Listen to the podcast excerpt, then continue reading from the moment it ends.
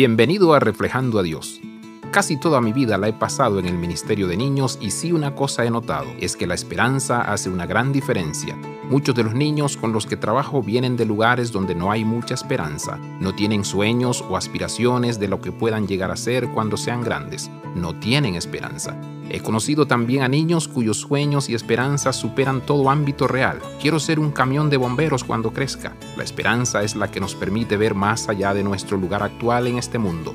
La esperanza nos ayuda a continuar más allá de nosotros mismos hacia un nuevo y vibrante futuro. Esto es lo que hace el mensaje de Cristo tan poderoso, porque Dios es un Dios de esperanza. Pablo pasó su vida viajando por el mundo y escribiendo cartas para compartir esperanza.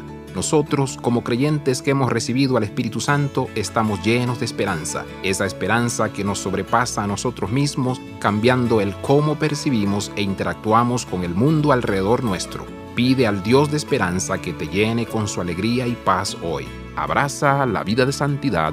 Visita reflejandoadios.com.